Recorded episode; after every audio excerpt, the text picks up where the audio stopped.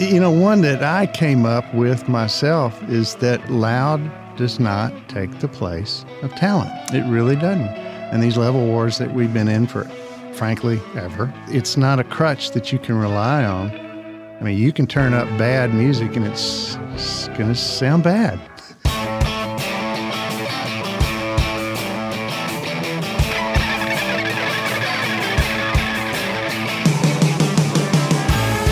Welcome to Recording Studio Rockstars. I'm Lij Shaw, and this is the podcast created to help you become a rock star of the recording studio. Hello, rock stars. It's your host, Lij Shaw. I created this show to introduce you to real world recording professionals to hear their stories and learn from their experiences so that you can take your records to the next level and be a rock star of the studio yourself. My guest today is mastering engineer John Mayfield. Originally a career musician, John turned to recording and mixing in the 80s, traveling to studios all over the world. A decade later, he moved to Nashville, Tennessee, and started his mastering career with his first Sonic Solutions system. Two decades of mastering have allowed John to work with some very talented artists and clients, including the Dave Matthews Band, Sara Evans, Kathy Mattea, Naturally Seven, and Warner Brothers Records and Universal Music Group UK, to list a few. I'm very honored to be here with John at his beautiful studio, Mayfield Mastering in Nashville, Tennessee. Please welcome John Mayfield to Recording Studio Rockstars. John, are you ready to rock? You bet. right on, man. Well, so that was a pretty brief introduction I did. Can you tell us a little bit more about who you are and where you come from? Well, I guess uh, we go back to the beginning where I picked up my first guitar at age 13. Metaphorically, I really never put it down. Shall we go through this in real time? I know. Thank you. but played professionally when I was growing up. And frankly, those were the days that I learned what music is really all about, the reason for music. I think one of the most exciting times I ever had was playing for a really large crowd that was really into the band's performance and having a great night. That is one of the most wonderful feelings you will ever feel. And it was important for me to learn that because that's what music is for. So in my yeah, work indeed. today, I try to make sure that entertainment level is still there. So anyway, playing music took me to the studio to play as a studio musician, got interested in the other side of the console and decided it was a career that I wanted to do, to get involved in. So I needed some education though. You have to have that. But back in the early, real early 70s, there was no place to go get any kind of knowledge. Yeah. But I found a professor at a university in uh, Dallas, uh, at SMU, and he taught me all of the basics. He sort of pulled me under his wing and created classes for me. From there, I got hired uh, in Dallas. SMU in Texas? Yeah, right? in uh, Dallas. In Dallas, right. And a month out of school, got hired at Summit Burnett Studios, which is no longer there, but it was the biggest um, physical studio in the region, really. So there is where I learned recording large groups, the orchestras, the huge choirs, all that type of thing, which was pretty difficult. But yeah, anyway, was there for eight, nine years, went freelance in 82, um, moved here in to Nashville in 93, recording and mixing the whole time. Frankly, got tired of working seven days a week, 20 hours a day, and thought that getting into mastering, I'd. I'd but they let you to, sleep for four hours? Uh, just yeah, lap of luxury there. When you were young, yeah. it was a decision, more more of a lifestyle decision, and a lot of questioning and asking from my clients to take my mixes to the next stage. But the number one rule is you don't master your own work. Okay. So you don't do that. Tell can you do you want to go into that a little bit? Just explaining well, why it is that you don't do that? You can't see the forest for the for the trees. You're too vested in the project. Yeah. You have too much baggage. You cannot be objective. You're going to be subjective and your decisions about what the track should sound like have already been made because you've spent weeks mastering it. it's very difficult to come at it with a fresh a fresh mind. Yeah. It's like you've already you have an idea of what it sounds like because of the idea of what it sounds like as opposed to uh, listening to it and hearing it for the first time as it really is. Exactly. But at any rate, to, to get back on point, like I said, I moved here in 93 and in 96 decided to switch gears and change to mastering. And it was a wonderful decision. It really was because I love the work just as much as I love recording. It's a very controlled environment, which uh, when you get older, it's nice to have a little bit of bit of control. It's so you know? quiet in here. Yeah, yeah, it is very, very, very, very quiet. As a matter of fact, when we were building the place, I stopped bitching at the contractors when all I could hear were the light filaments buzzing. Right. So uh, we quit at that. So it's pretty quiet. Yeah.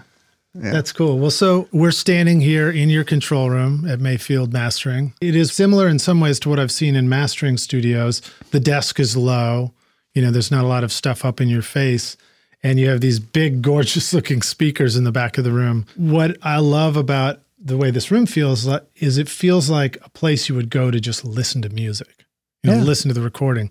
Can you talk a little bit about what it is that makes a mastering room a mastering room? Well, the room is your best tool. It is the best and most important piece of hardware in your whole set.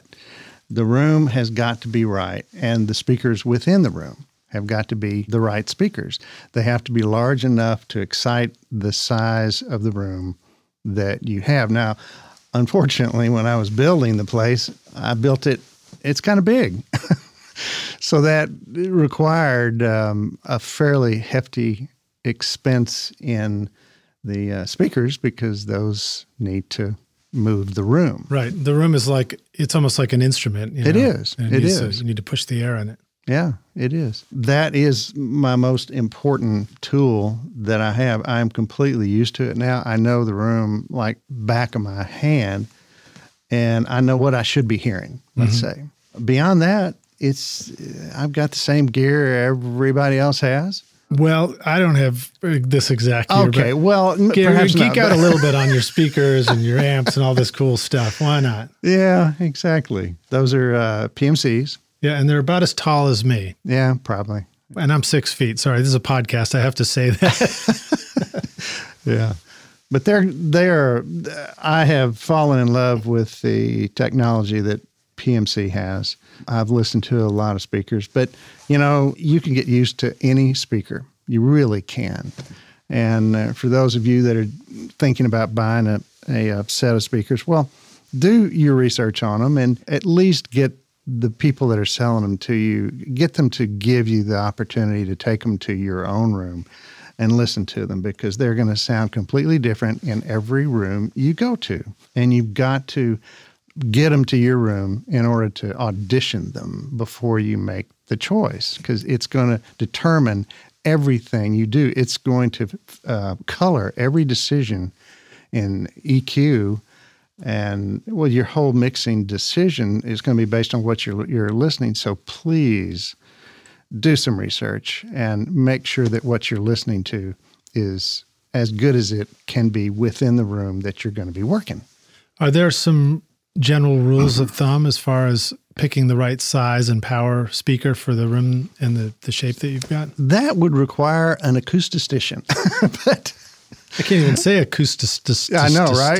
It's just common sense. You know, you never want to push your amp hard at all. If you buy um, powered speakers, then all of that is taken care of, so you don't have to worry about yeah. about that. But it's just getting a speaker that is that works well in your room and knowing the limitations, especially yep. down on the bottom end.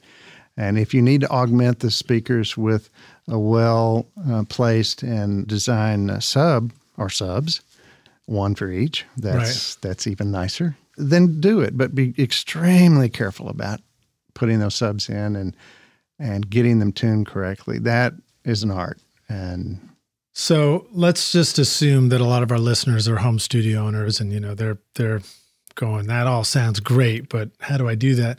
What uh, what if you were to place a sub in your living room, for example? Is there a sort of a, a general way of, of approaching that? I'm guessing you maybe use this tool right here. Yeah, your ears. Well, yeah, sure. But if you're placing a sub in your living room just for just for listening, the sub can go almost anywhere. Low frequencies are they're not directional. You can place a sub uh, off to the left in one uh, corner, and I doubt seriously that you'll be able to realize that it's that it's there other than the fact that you're hearing a lot more bass. You you don't know where it's come it's coming from, Right. but it's Right. there. Yeah, because it's hard to localize low frequencies Yeah, because they're so big that they They're- hit both our ears at the same time. the much, right? waveforms are huge, so you don't have to be as accurate as far as placement of um, your sub for strictly listening for entertainment. Now, when you get into the studio, we need to talk a little more serious about getting a little more accurate. Your the obvious place would be in the center of your image. So, but you have you have to be careful. You have to cross over before you get to your speaks and make sure that you don't have frequencies that are competing. So you run because you run into phase issues and so Yeah. forth. So And listening then though, uh, subs can have just a, a polarity. Some have a polarity Yeah. switch too. You got to check So li- listening is just something you need. You need to do. Pull up a bunch of CDs you know that sound great, and just sit down and listen. Yeah. All right, cool. How would you like to start us off with an inspirational quote? Something to kind of get us excited about making records. Well, you know, one that I came up with myself is that loud does not take the place of talent. It really doesn't. And these level wars that we've been in for, frankly, ever, it's not a crutch that you can rely on. I mean, you can turn up bad music and it's, it's going to sound bad. Just mean- more of it. I, I heard loud was the new black. Is that not true? so just uh, loud is there for very not very smart reasons you know when it gets down to it making music loud is nothing there's no musicality that is added to music when it's really loud now hard rock mm, yeah it needs it has to be loud right. But that's a different kind of loud too, right? that is also different Let's turn the speakers up loud. it's artistic, so it doesn't necessarily need to be, uh, you know, mixed loud. It needs to be mastered loud, yeah, sure. But we all have that volume control at home. Unfortunately, there are so many people that are unwilling to use it, which is absolutely well, it's very discouraging. well, I think you have to go find your remote control somewhere. Right? Yeah, yeah. So, at any rate, loud does not take the place of talent. All right, good one. Loud does not take the place of talent. How about sharing with us a story of an important failure for you? I mean, you've been making records for Yeah, decades. Well, I have one that happened to me very early on. Well, I was hired at Summit Studios and I got put back in Studio C, which is where all the radio ads were cut. I was mixing for film back there, didn't have a clue about how to do that, but I learned. At, at any rate, did a lot of editing. And uh, during the early 70s, everything was analog and editing was on quarter inch tape with a splice block tape the whole ru- routine. So a large client came in to work in Studio A, cutting, or I, they were mixing or whatever. You mean it was like overweight? Uh, That's not what you mean. no. At any rate, he uh, came in and he had flown in from another city where he had just produced another album, finished mixing, and he asked me to edit the album together, the mixes Oh, together. man. Scary moment. I'm getting scared already. Well, there were some uh, preliminary edits that had been made at the mix house that generated the master tape. Well, at any rate, I didn't know about those. And so, you know, we leave our tapes tails out, you know, for obvious reasons. And I was not re- so obvious anymore. Well, we don't yeah, have to go into that too much. Yeah, we don't want to go Suffice there. it to say that you want your tapes to be tails out, unless you like pre-delay like Led Zeppelin. It has to do with print through. So, at any rate, if you want to find out about that, Google it. You'll find it. But at any rate, I had to rewind the master tape, and I was on on an old Ampex quarter inch machine, and I hit rewind, and that tape started rewinding as it's supposed to, very fast. And it hit a splice that was not secure. And that puppy went flying.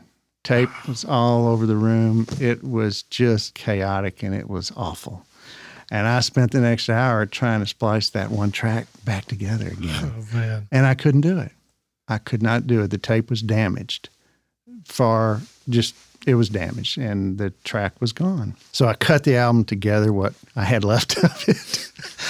and I sheepishly w- made that long walk from Studio C up to Studio A. And I walked into the control room and I walked up to the producer and I said, Sir, I had an accident. And I was editing your master tape here. I said, Do you have a backup? Do you have a copy? And he said, No, that's the only copy. Well, I had to admit that him to him that I destroyed one of his mixes. That's so harsh. And he took a little pause and he kind of looked around the room and he looked back at me and said, Well, I guess the album's going to have one less track. Wow. And he was okay. That's pretty amazing. It was. That immediately makes me wonder if that is part of what distinguishes you know him from part of why he was a successful producer is just able to just handle bad situations one and turn of, around. One of many reasons, but it also taught me don't ever trust any kind of mechanical device. yeah, really. you know, I had I had a similar experience at my internship. We had I think it was the Ampex 440, the mm-hmm. the four track or the two track quarter inch and they handed me all I had was the the MRL tape. So that that's you know sure. uh, Rockstars. That's the the tones reel, but they're still expensive, hundreds of dollars. But it wasn't a master cut of the album that they had spent thousands and thousands and thousands on. Oh man, and and uh, yeah, I I think I hit rewind, and then I did the next logical thing, and I hit the stop button.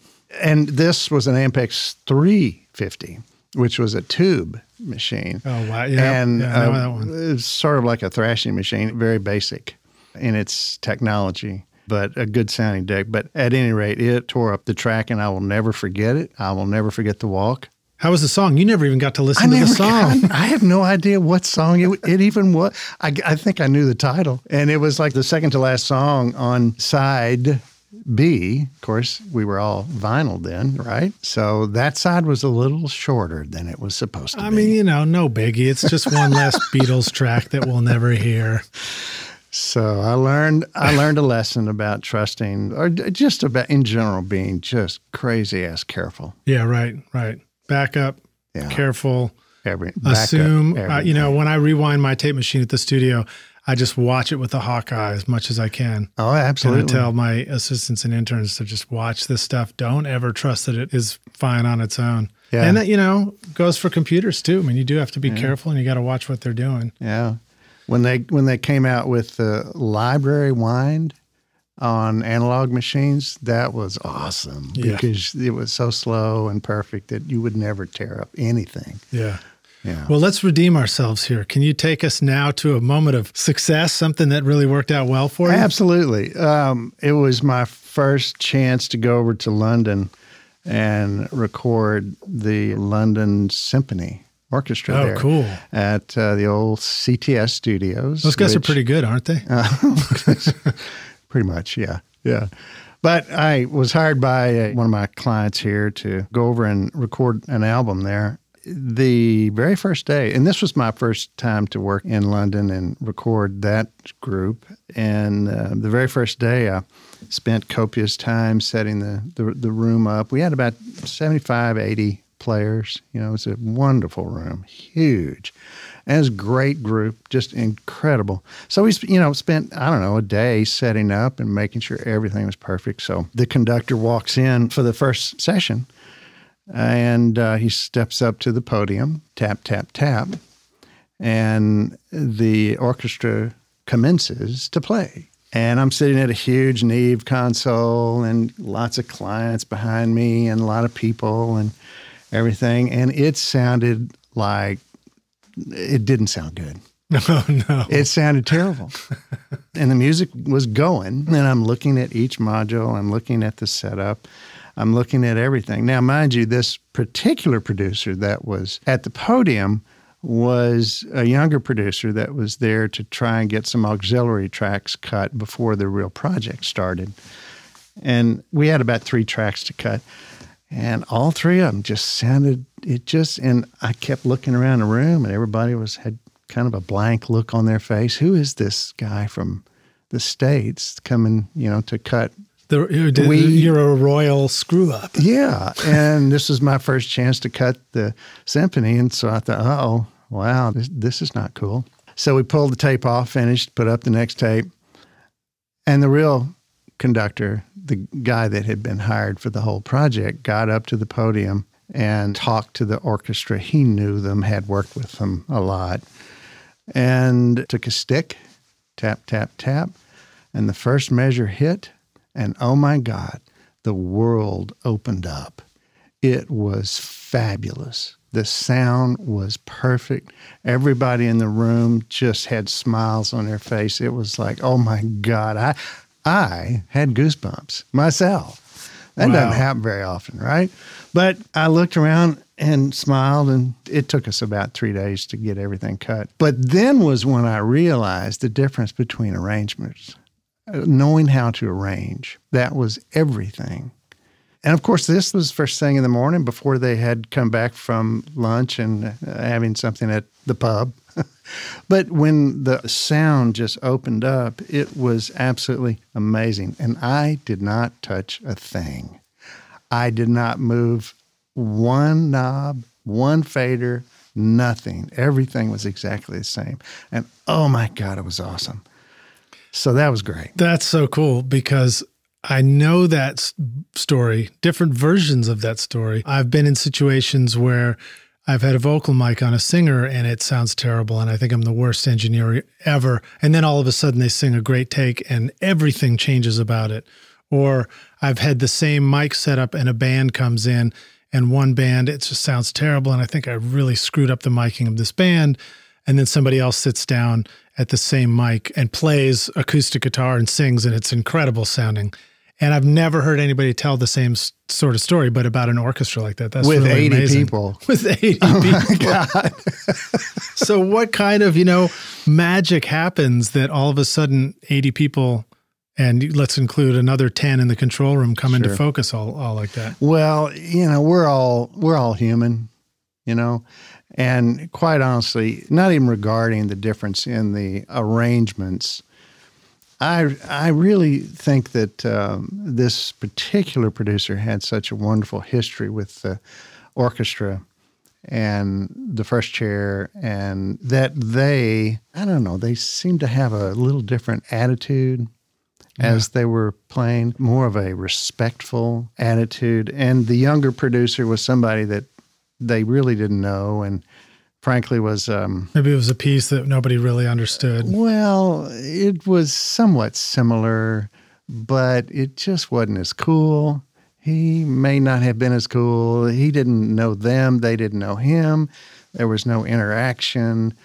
And he didn't walk up and make them feel really good so it's interesting because an analogy in in the studio for songwriters, uh, you know, for pop production would be maybe having a different writer sit down with the same band. Mm-hmm. You know, and mm-hmm. and it, when the synergy is there, when when everybody in the room is really truly playing together, the sound that just comes out comes out sort of ready to go. It can even sound more mixed, you know. Well, and you know, also as a recording engineer, yeah, you've got to know all of your technical stuff. You've got to know all that. But maybe even more important part of your job is making the artist feel good when they're in the room cutting and exposing themselves. You know, a lot of your job is just knowing how to work with people and make people feel good around you. It's getting along yeah. That's very important. It is important. I guess, I don't know, unless you're going to make music for yourself, by yourself to listen to alone, then maybe it doesn't matter as much. But yeah, as long yeah. as there's other people involved, yeah. it seems to be a core element of, of getting a great recording. Just be nice, right? Just be nice already. so, um, John, I've got some questions here, but I feel like I want to.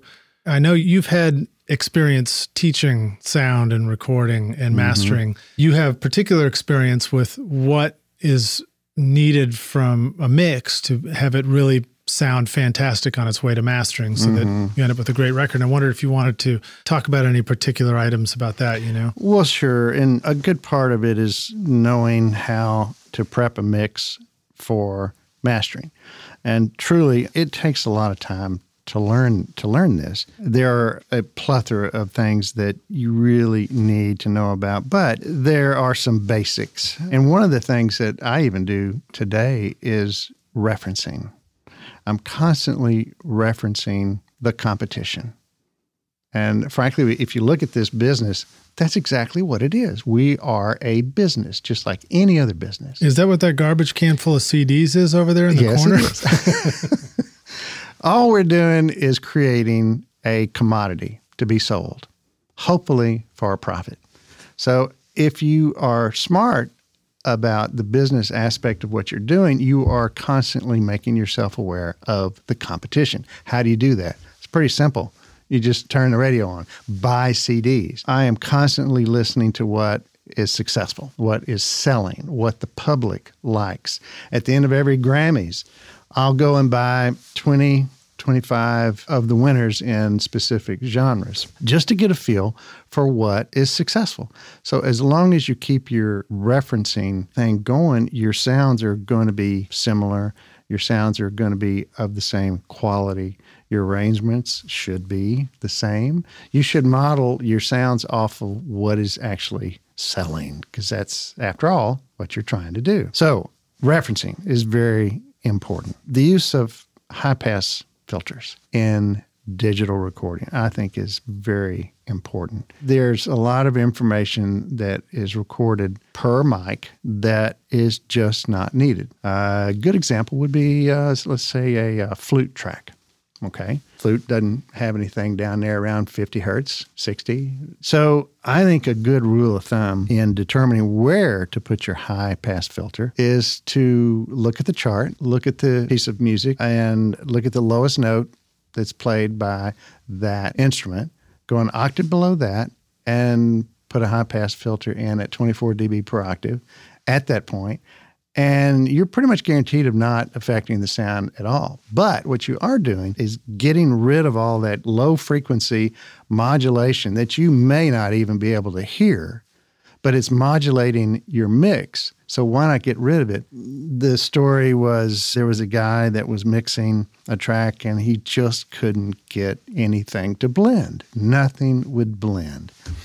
And he asked a friend of his to come over and give him his opinion. And he said, Well, you know, why don't we put some high pass filters on some of those tracks? And they did it. And all of a sudden, everything started blending and things started mixing. They started working better. There's a lot of grunge that's recorded in the digital world that is just not necessary. So use a high pass filter You didn't have to try as hard, right? and the analog, world. tape, Yeah. Analog circuitry, even, No. or particularly We- the tape itself would roll off some of the, the low lows. Well, yeah, to a certain degree, but in digital, digital can record all the way down to DC, and for God's sake, you don't want that.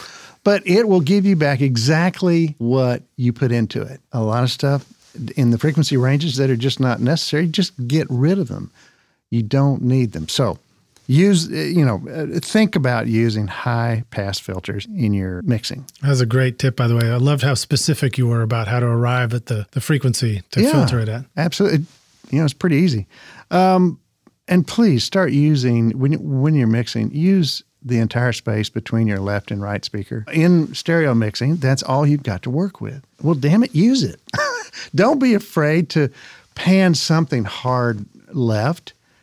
If it doesn't sound right, okay, come back a little bit. But what you're trying to do is carve out a little nest for the most important things that exist in the center image. That's your kick in contemporary music. That's your kick, your bass, your snare, your lead vocal. Well, all of a sudden, you've got a lot of stuff going on in the center image, and all four of those elements are absolutely important.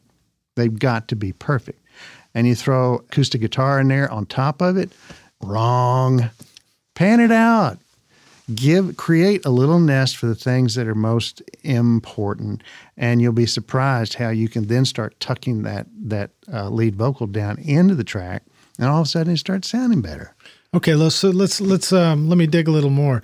Let's say you've recorded your acoustic with one mic at the 12th fret, real classic way of recording the acoustic. Yeah. Do you have any tricks for how to kind of get that out of the center without it just sounding pan to one side, or would you just simply pan it off the center a little bit? Well, is that your only arrangement? I mean, what is in your arrangement? Is there a keyboard? Is there a second track? 500 you know, so, accordions. so, really, that's a difficult situation, but there are a lot of tools that are available to take a mono track and create stereo from it. You have to be careful. Uh, there are some good ones out there, and there are some really terrible ones that are being used. But the software developers have really come up with some wonderful units. The better ones are more expensive, but the one I found just I find that is pretty fun, although it requires a stereo image. The Ozone 7 Advanced has an image adjuster in it that sounds pretty darn good. yeah, good. Widener. A Widener that is multi band and there's it's very creative but you i think you have to have a stereo image to start with yeah i think it might be ms or something like that yeah now what about the trick where you sometimes you take a track and you you duplicate it so you got it on the the left or the right and you slightly shift mm-hmm. the the delay of sure. one. You know you shift the left ever a few milliseconds back. That's one of the old classic ways to do it. In fact we did it back in the analog days with the harmonizer i think it was the eventide. We used to do do that. It had some pretty nice settings that you could do that that kind of thing with. But the point is is to try and figure out a way to get that mono instrument away from the lead vocalist which is that's the person you have to honor. And uh, if if you can figure out a way to get it stereo a second track uh, performed track is a wonderful way to do it. Yeah. That's always the best there's also tricks with just if you do have two mics, you can put one oh yeah on one side of the guitar and one on the other, and just kind of take it a you know pan them both out. Exactly. So good tip. All right. Well, I didn't mean to to take us off on a tangent there. So keep keep going. Right. This is great stuff. Okay, your stereo image. Now, in the digital world, to my way of thinking, one of the weakest links in your chain is converting your signal to dig, your A to D converter. There are a lot of not great converters out there. And generally speaking, a stock converter on any system that you end up buying is not going to be state of the art. State of the art costs money. I understand that. But if you have the opportunity to talk with your production people in pre production and lobby for any kind of budget for renting a great converter for your lead vocal, any part that is highlighted, it's really, really money well spent because once you record it, you can't unscrew it up. Right. you know, so getting a great A to D with a great clock is always a great thing to do. And once you've captured it in to the digital world and it's, you know, with a clear lens, yeah. it's there for good. It's always, it's always going there. to be there unless you choose to screw it up. Which is a lot of fun. Oh, yeah. That's always fun.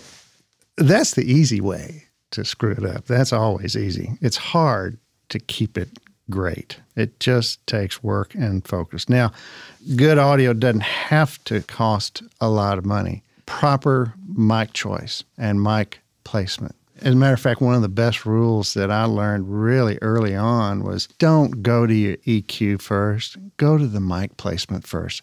Change the mic whatever, try to get the source recorded correctly rather than trying to fix it with a band aid. I think we often forget just how good our microphones are. They're, yeah. they're often way better than we give them credit for. And they all have their own personality. And a good engineer has a really good working knowledge of the characteristics of all mics or the, the basic mics that you're going to see in a good studio back when I was cutting, I knew exactly what I was going to use on piano or any given instrument, but you can start there. But a lot of times you're going to have to change because every instrument sounds different, and every instrument that's played in a given room is going to sound different. And you've got to marry up the microphone with the instrument in that room. So, knowing your mics and knowing how to use your mics is incredibly important. And don't be afraid to use a microphone in Omni. My God, I can't tell you the number of times that I've changed a mic out to an Omni, moved it a little bit closer, maybe. You have to to get a little bit more separation. If you need it, you have to move a little closer, but the sound just gets bigger. Mm-hmm. Yeah, you have problems. If you're in a bad room, you're going to get bad reflections. And so you got to be smart about it. But if you're in a good room with a great player, uh, omnis can really sound huge, a lot bigger than a cardioid or, you know, any other pattern. Just experiment. So when you're talking about this Omni switch, are you visualizing some particular instruments where you've experienced that and really enjoyed it? Brass. Brass. Okay. Tell Absolutely. us more about that. Well, the brass section, they're really loud to begin with, but you go out to the room and you listen to them. Yeah, I know my, my daughter's taking trumpet right now, so she's practicing in oh, the dining room. God bless your heart. Well, at any rate, sounds great. Sorry, I love it. Yeah, I'm out of here. But go out to the room and listen to the the instrument just as it's being played by the artist, and you get a sense of how huge the sound can be. And it's your job to capture that. Well, how are you, how are you going to know what it's going to sound like or should sound like unless you go out and just listen and study it? Okay.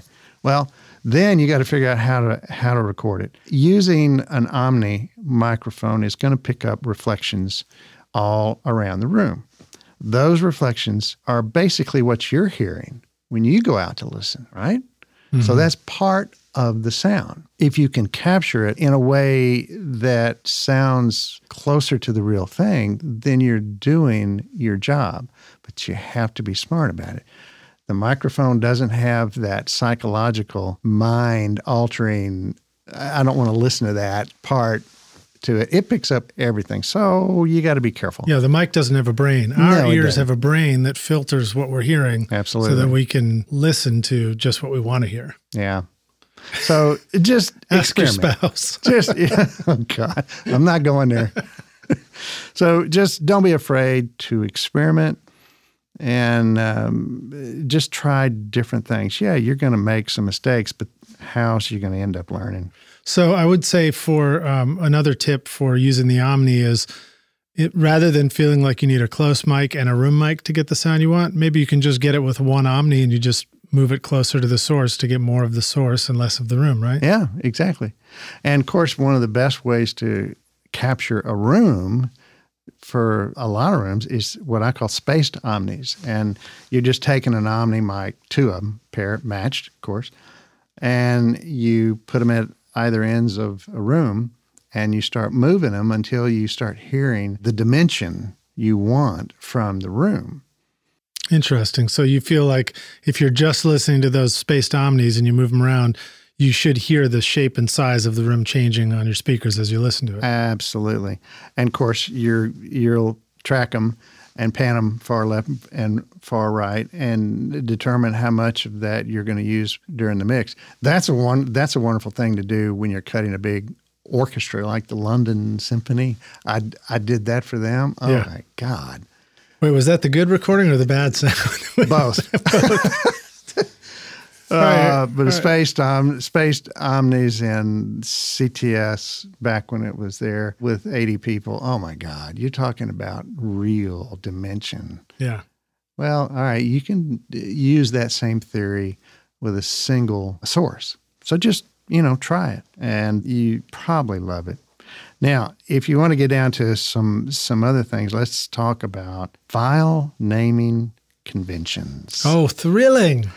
Get your pencils out. Dang nabbit. okay, it's very simple, really, when it gets down to it. The outside person, like myself, needs to be able to look, look at that file name and know exactly what it is. Now, just to clarify, we're talking about You've mixed your record, you're naming things for the file. Now you're handing it off to a mastering engineer like John, and he needs to be able to understand what it is. Exactly. At the very least, I need at the beginning of the file name, the name of the song, and then comes the mix version. Okay. Is this the master? Is this vocal up? Is this vocal down? Which vocal up? Which vocal down?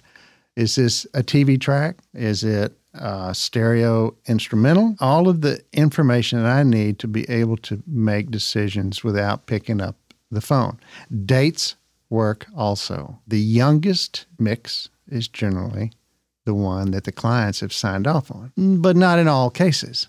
So if there's any kind of question about when or what master mix was approved by a given client, dates can always help too. So name of the song, mix version, date. All right. So when you say the youngest, you mean the date is nearest to now. So correct. This is the most recent mix that was done. So the number on it could I don't know if your mixes ever show up and say mix eight, mix. Oh 10. sure. Oh yeah. So you wouldn't know the that difference means nothing necessarily to me. with those. Right, that means exactly. nothing to me. and I'm going to pick the phone up, right? And I don't want to pick the phone up. That takes time. And it busts my groove. So And it, the phone's not in stereo. It doesn't No, sound good. it's not You got these all. incredible speakers. Do you Yeah. take your calls on these big mastering speakers? I probably should not do that. Okay. These files, these mixed versions of a given track, of a given song, it's very nice if you will provide a common start point, meaning your file start point should be able, I, I should be able to snap all of your file start points to the cursor, a given spot, and they be in 100% accurate, sample accurate sync. Okay. This is nice when I get this because, and I'll give you an example of how I use that. If I'm going along mastering a song and all of a sudden I lose a word or a phrase that I just can't hear, all I have to do is snap that vocal up version right below it highlight the, the vocal up version for that one phrase, pop it in, and I'm done. And I'm continuing on. And Yeah. I've solved the problem in three seconds. It's done. All right. If I don't have that common start point, okay, I've got to go and sync them up with waveforms down to the sample. All right, it takes me another 15 seconds. But if I have to do that every single time, well, it kind of slows my day down and I get pissed off about it. And you don't want that. So, I'm just going to point out to rock stars that hiring a professional mastering engineer might be more affordable at three seconds rate than at three hours rate, for example. yeah, it all impacts the costs. So, anyway, using uh, common start points is a uh, really nice thing to have. Kick and bass relationship. It's probably one of the hardest things. Just loud, right? Just Just jam it ass loud as hell, right? Absolutely. It's one of the hardest things you're going to try and marry up. It really is tough. And if those two elements are not recorded correctly, it's even harder. So realize that you're going to have trouble if the recording of those elements are not done professionally. You're going to end up replacing the kick a lot. Have a good catalog of replacements that you can experiment with. You can't replace the bass. That's somebody should work on that. But um, if the player hasn't uh, played correctly and is too dynamic, yeah, it's going to be a problem. But the marriage of those two is as important as any other part of the mix. It's just something you've got to work on and get it right. There's a lot of things that I can do in mastering to help, but I need you to put an awful lot of effort in those marriages. Yeah. So you're saying don't be afraid to use samples if you got them? Absolutely. Whatever it takes to get the sound right and get the feel right. So, What's the more common error that you hear at the mastering stage? Kicks too loud, kicks too soft, snares too loud, snares too soft. yeah, There you go. you Yeah. knew that was a loaded question. No matter Yeah. if you answered yes or no to anything, all the nip mixes in the in the future would come with the reverse happening. Now, here's here's a real classic problem is lack of uniformity in frequency response. Okay, if you've got a track that is just just dull, just no life, no top into it, and you've got a vocalist that has got a razor edge EQ put on her, him, whoever, and it's just not matching up, then I got a big problem. And I'm going to call you and have you mix it again or get you to send, send me a stem. You know, so lack of frequency continuity is a problem that when it does occur, there's not much that I can do to fix it. Well, let me ask you this. So, if you're receiving tracks from somebody who's feeling good about their work but not 100% confident, should they automatically send you some sort of basic stems, you know, drums, instruments, bass, vocal? Is that something Sure. that's good as a, at a mastering stage or is that something that's a real hassle? It's not a hassle for me at all. As a matter of fact, I'm I uh, do end up getting the very basic stem, which is a stereo instrumental and a stereo full vocal track with all effects, and such that when I pull those two tracks and lock them together at the common start point, right? Right. and play them at play those two tracks at unity gain, I should have your mix. I end up getting that quite often uh, because I then am the one that's going to end up having to create versions, you know, for licensing. And that's another thing. Pe- people really should think about the mixed versions that are required for licensing. These days, I hate to get off on a tangent, but monetizing recorded music nowadays has turned into a real issue because they're giving our, our product away right. right? Well, there are other ways to monetize the recordings through licensing, through broadcast and film. But those mixes, those facilities, especially the film people, need um, very different mixes. They need a lot of stems. So, uh, studying that stem requirement might prove to be very financially rewarding for the artist. And if you're the one that has done it uh, early on during the, the production stage, then you're the one that's going to have you know kudos because you did it. And Yeah. yeah, So just to clarify that again, if you think you know, you know, who might be helping you place this music in licensing or something, just find out from them ahead of time what are some of the things that they like delivered to them so that you make sure you have all those items. yeah, Because I've I've seen it, you know, an artist comes back. If uh, I mean now, I always will mix ma- instrumentals and deliver those automatically without being asked. I just do it and, absolutely, and make sure that they got them. And absolutely, you know, a lot of times an artist won't have thought of that, and they'll be very grateful that you did. yeah, absolutely. Well, groovy. Um, well, John, I think we got to take a break here for a moment, and then we'll come into the jam session. But rock stars, before we before we break, I'll remind you once again that I will include show notes uh, with links to all the stuff John's talking about, and that will be at rsrockstars.com. You just search John Mayfield, and I'll take you right to the blog post. And also on your iPhone, if you're listening there in the podcast app, you can just press on the logo, and up will pop the show notes, and you can just click right through with your finger, no matter where you are in the world right now. We'll see you guys in just a few moments for the jam session. Hey, everybody, it's Lij Shaw, and I want to thank you so much for listening to this episode of Recording Studio Rockstars. I really appreciate you, and I really appreciate your time. And as a way of saying thank you, I've created a special mix tutorial just for you, Rockstars, totally free, called the Mix Master Bundle. With it, you get over two hours of detailed videos watching over my shoulder as I mix a song in my studio. Plus, I give you the free ebook that explains how I recorded the tracks. And you get downloadable multi tracks so that you can practice your mixes, including the Pro Tools session file, using nothing but stock plugins in Pro Tools, all of which you would find in any other DAW, whether you're on Logic or Studio One or Reaper. Maybe you're struggling with trying to improve your mix technique, or maybe you just simply don't have access to multi track files or can't record a full drum set in your studio. I wanted to give you a chance to create your own mixes from full drum kit, bass, and guitar is recorded in my studio.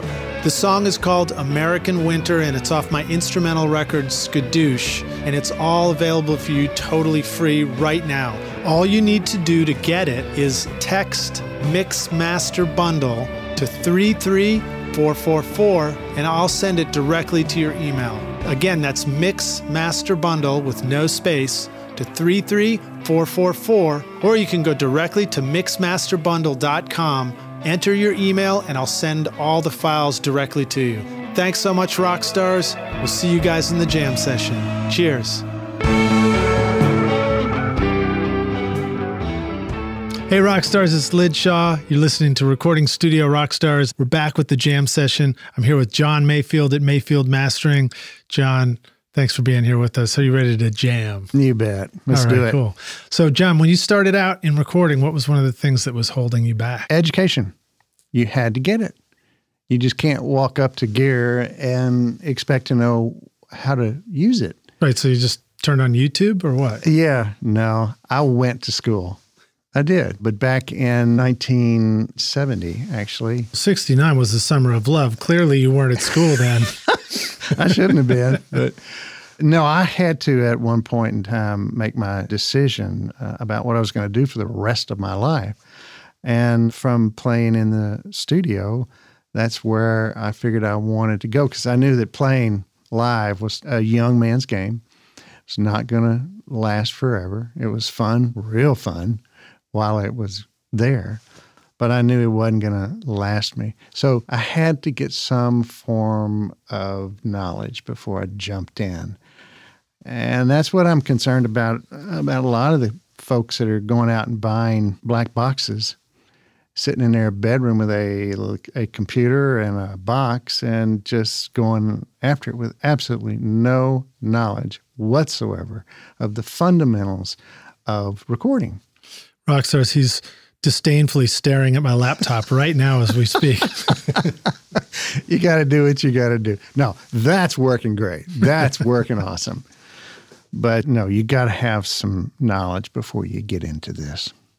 Okay, cool. Well, so when you were starting out, what was some of the best advice you received as you were gathering the knowledge? Right. Well, like I said earlier, getting the sound right at the source is probably one of the best things I ever picked up because that is where you get your best sound. Don't go to your EQ to try and make it sound right. Move the mic, move the person, change the mic. Do something at the source to try and get it right. Change the preamp. List three basic changes that you can make by moving your mic. Well, you've got your proximity effect. That's the initial thing. What does proximity effect do? What well, what's the, the effect? The closer you get to the mic, you get more presence, you get more bottom end, but then you get a lot more explosives. So you got to be careful about that. You have to have a good pop filter. I brought a couple of bad pop filters. These are not the best, but at any rate, you didn't call. So proximity will change immensely the sound. Uh, the farther back you get, the more room you get, and the thinner the voice starts to sound. Is it the right sound or is it the wrong sound? If you're close, is it too close? If it's a really exposed vocal track, this is where it becomes really important. That's where you should make your changes. Let's see, that's two. Do I have to come that up with a third two. one? No, we can skip to the next one. Good. So we'll call the next one the third one because it's the same idea. yeah. So share with us a recording tip, hack, or secret sauce that our listeners could use today? Well, I spoke earlier about using omnis, but one of the huge tricks that I use and I used back when I was mixing was the simple and old technology of parallel compression. So, to explain parallel compression, for those not up on it, what you're doing is you are combining two signals from the original source. You are combining the really compressed version and the original source, and you're combining those together in such a way that you have brought the overall level up a bit, but by bringing in the original, you're bringing in you're bringing back in some of the original transients which are very important. The variability of the sound that you can create is exponential because at the compressor, you will work with your attack times, your ratios, your release times to determine the type of compression or compressed sound that you're going to marry up with the original. And then what is the ratio between the original and the compressed? Well, uh, in uh, current plugins, that's your mix pot. Right. So sort of like your dry wet mix. Exactly. That is a tool that's that's been used by great mixers and mastering folks forever. And it's a it's a wonderful tool. And the result of using parallel compression is how do you know if you've arrived at the result? Because it sounds a bunch load better. All right, there you go. Best advice ever. Yeah. All right. So, um, how about sharing with us a favorite hardware tool for the studio? I know you're here in the mastering studio, but you've been in a recording studio, you've been in a mix studio, you played a guitar in a studio. I'm sorry. I have to reiterate my best and most important tool is my room and the speakers that are in the room. That is that's everything to me. You can give me another piece of software, you can give me other plugs. I could come up with a good product with just about any type of software, but I can't make those decisions accurately without the room and the speakers that I know. So that to me is my most important tool. And ultimately, unless you're just not going to do anything, you've got to make a decision. Exactly. You have to. So, since we're on a podcast Yeah. and they can't see the room, can you describe it to us? It's a room inside a room. The original building is constructed out of AAC, which is autoclave aerated concrete. It's a material that they've been using over in Europe I ate that stuff for breakfast. a long time. but the material is incredible. It, it's the replacement for cement filled cement block that a lot of people use for walls. At any rate, if you want to know more about autoclave aerated concrete and the principles of it, uh, look it up. You'll be absolutely amazed. But one of the best things about it is that it does not transmit sound Nice.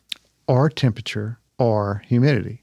Wow. The stuff three floats. things you don't really want coming into your studio Yeah, right? or leaving. Yeah. So the stuff floats. It's incredibly light. You can uh, fire a 45 and it will not go through it. The sound coefficients are amazing. Now, is that important in Berry Hill here? Because it might be more important over in East Nashville.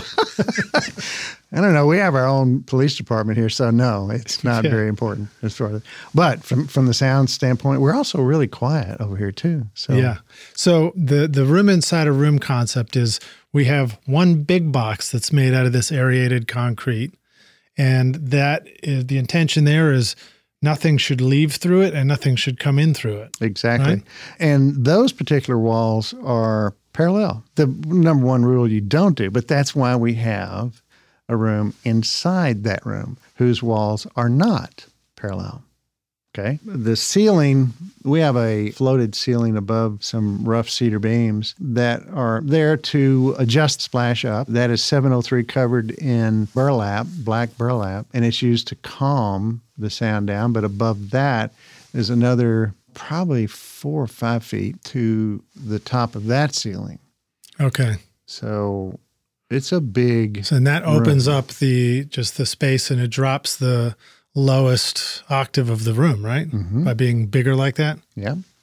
And then the walls that that I see, I see the speakers by the back wall, and then there's sort of panels, but then there's sort of a wall set behind that a little bit. the front wall and the back wall are angled in essence they come to an apex at the center of the room and that's of course meant to stop any standing waves Right. which you don't you don't want at all my particular angle that is on those walls is probably not enough which is why we have diffusion back on the back wall the angle ended up at that distance it's physics i didn't really understand it until I sat down and listened. And I said, whoops, that's not right.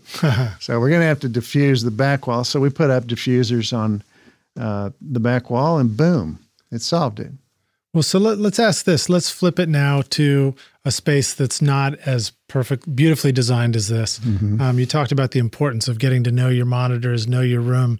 Have you ex- been in experiences where you've gotten to know other rooms that were less than perfect or that Sure. were far from perfect? Back when I was recording and mixing, I was freelance and worked all over. Well, because of the variance of rooms that you're going to walk into, you need to create some common things that you can depend on. So thus, I carried my own set of speakers, my own amps, and set them up before I started work. But the first thing I did before I walked into any room that I had not worked prior to was sit down and listened for a good 30 minutes. You have to. You have to know the room. I'm using my own speakers, I'm using my own amps, my own cables, everything, but they're going to sound different in every single room. So I had to sit down and listen to a number of different references that I listened to every time I went to a new room. That taught me how the speakers were reacting in that given room. So, three favorite records of yours? No, Yeah. I'm not going there. All right. Uh-uh. And then let's say for what advice can you share? Just general advice in terms of if somebody's got a space and it's it's kind of funky, it's a home studio space. What are the simplest ways to just sort of improve the sound of a space in a in a home studio space? Wow, that is a very tough question. And the smaller the room, the worse it gets. Yeah. And the harder it is to fix it. Well, for example, I've heard people suggest a, an overstuffed couch can help. Oh, absolutely. Anything to break up any sort of standing wave issue. You've got to find a way to stop the reflections from bouncing back and forth. So, diffusion, a couch, anything that will stop frequencies as low as you can go. Of course, a couch will address low frequencies very mm-hmm. well. Mm-hmm. So, a lot of the things that people do will go in and put big, thick, triangular shaped absorbing panels in the corners. That helps the bottom end some, you know, to a certain degree. But first, you've got to stop the standing waves. When you say you're talking about standing waves like a flutter echo, yeah. that kind of stuff? Any parallel wall or floor ceiling arrangement, if they are 100% parallel, you're going to get standing waves. And a hard surface. It's terrible. Yeah. Yeah. Now, another thing to remember is that every room, including mine, has a number of what's called nulls, and it's a real pain in the butt. But you have to know where they are. I have one little tiny one in this room. I know exactly where it is physically. I know exactly where it is. I know the frequency it is and I know how many hertz either either side of that center frequency it exists. So I know it and I work around it. If I hear a particular, in this case, a bass, a bass note that seems a little bit low to me, if I move my head back this way or that, and it comes back up, well, I know and I'm sitting in, just in the in the, the null, null. spot. All right. Yeah. In a bad room, you're going to have those nulls. Uh, you're going to have a, you might have a lot of them. Yeah. I mean, uh, in my experience, you can get around some of that by just moving around a lot in the sure. room and just sort of mm-hmm. mentally averaging what you're hearing. But I know that it's challenging to do that. And you know? and that brings up another way that you can fix things is by merely positioning your speakers in different places. Away from the wall, closer to the wall. And you'd be surprised at what an inch, how it will change the sound. That's what I ended up doing, having to do here it took me maybe a week before I found the sweet spot. And there is a sweet spot in every room. Uh, now, it may not necessarily be that sweet in a bad room, right. of course, but uh, there is, uh, on a relative scale, there's a better position that can solve all sorts of problems. It's just positioning. So, just a reminder, too, rock stars that, that when we're talking about the parallel walls and the flutter echoes that happen to, between two parallel hard surfaces, if you clap your hands right in the middle of them, you're going to hear that boing going between them. It's like a zipper echo effect. And anywhere you hear that, you want to get rid of it, and especially in your control room. And so the simplest, quickest solution to that is just to simply put up a soft panel on even just one of those walls right in that spot. Yeah. Fabric covered uh, 703. Yeah insulation 703 is compressed and it comes probably I, I guess in its board uh, stage is about an inch and a half thick. Just cover it in fabric put some wood around it you know whatever and start placing them around. You can buy them and there's a lot of folks that make and sell those stuff for really large amounts of money. Last question about that. As far as what you've seen around the world, people's home studios or just studios in general, do you think that people tend to err on the side of not putting up enough 703 in their control room? Hmm. That's a good question. Because, I mean, we all start with drywall, you know, yeah, typically. Yeah. Well, if you want to talk about all the rooms that I've worked in around the world, they've always been just great rooms. However, lucky you. They were, however, they were put together or whoever designed them, right? They've always been really, really nice room where I, I never had to sit down and think, oh my God, what am I going to do now? You know, no, that's yeah. that. So I've, I've, I've never really been in or been forced to deal with that kind of situation. I've never set up a room at my home. I'm not ever going to. That's I, that's where I go to get away from work. Well, all right. Well, that's still good stuff. I think that yeah. that's just going to open some eyes to some insights about what makes a good control room. So yeah. thank you for that. All right, so um, let's see if we can zip forward towards the end here. Let's go right for the doozy question, if you want. What's that? Which is this: just what do you think is the single most important thing that our listeners should do to become a rock star of the recording studio themselves? Mm, referencing dudes. I'll tell you what, again, it's you're creating a commodity. Look at it like a business. If you wanted to go into the business of manufacturing, say, a mechanical pencil, okay, you wanted to manufacture one, put it out in the market, and hope that it would sell. Well, what's the smartest thing you can do to make sure it's going to sell? Go out and buy every mechanical pencil that is for sale that ostensibly would be your competitor. You bring them back to your lab, whatever, you tear them apart, find out what's good and bad about all of them, and make sure that your product is as good or better than anything that's out there. All right, this is basic 101 economics. That's what you need to do in this business. That's all you're doing. If you want to be successful, your product's got to sell.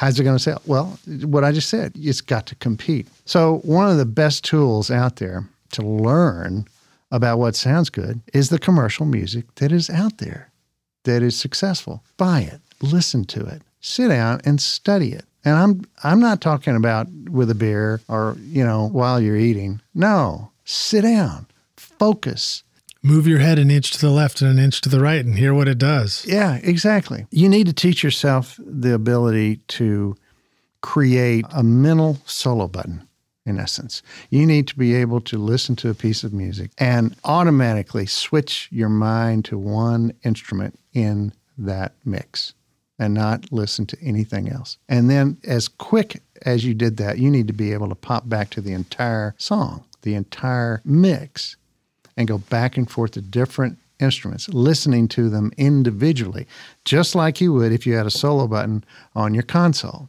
It's the exact same philosophy. If you can teach yourself to do that, you'll become a much better mixer. I do it in mastering, and unfortunately, it's become part of my psyche, which I can't listen to a piece of music without analyzing it. Right. It kind of ruins the entertainment factor of listening to music, but sorry, that's your job. Well, you know, if you're listening to the London Symphony Orchestra, then maybe everything you solo is pretty great anyway. So. Well, it is. It is. But it's one of those tools that you really need to teach yourself. But honestly, uh, you've got the best education available and it's free. Well, it's almost. Well, yeah, music is free nowadays, right? just about, you know. That's the unfortunate started. side of it. Well, that's how it started too, isn't it? I suppose. Yes, indeed it did. Yeah, mu- music has kind of come full circle back to what it was originally designed to do, and that's entertain people. And back in the day, somebody figured out, hey, wait a minute, if we record that, we can sell it and make some money. And thus the recording industry blossomed and bloomed, and we all had business, and everybody made money. And all of a sudden, they started give, giving it away. And now, well, things are different. Yeah. Well, John, thank you so much for joining us on Recording Studio Rockstars today. It's really been a blast listening to you tell all these stories and a lot of cool tips and stuff. Great. Tell our listeners how they can find out more about you and where can they find you or if they want to reach out to you and say hello. You do they do? bet. We're in Nashville. Our website is mayfieldmastering.com. Pretty simple. Our phone number is uh, 615 383 3708. I'm always here. I'm always here working, but I am quite open to helping. Uh, that's what I've kind of started doing over the last decade is giving back to the industry that's been so good to me over the last 45 years. It's time to give back, and that's what I'm doing. I give seminars to a lot of the local schools and answer all sorts of questions. And uh, believe me, there is no stupid question to ask. Don't be intimidated about asking what you think is a, a silly question. Just ask it. How else you going to learn? Yeah. So call anytime. We're always here, and I will be glad to help. All right. Thank you so much, John Mayfield, for joining us. And we look forward to seeing more of you around the studio. You bet. Enjoyed it. Cheers. Thanks so much for listening to Recording Studio Rockstars. If you enjoyed the show and want to help make it better, please leave a rating and review on iTunes to help reach more people. You can click directly over to iTunes or go to recordingstudiorockstars.com slash review for an easy explanation. And if you want more free content, all you have to do is text RS Rockstars to 33444. Again, that's RS Rockstars to 33444, and I'll keep you in the loop with articles, videos, and podcast updates. And I'll let you know about any upcoming giveaway offers, all totally free. Thanks for listening. I'm Lij Shaw, and this is Recording Studio Rockstars. Now, go make great music.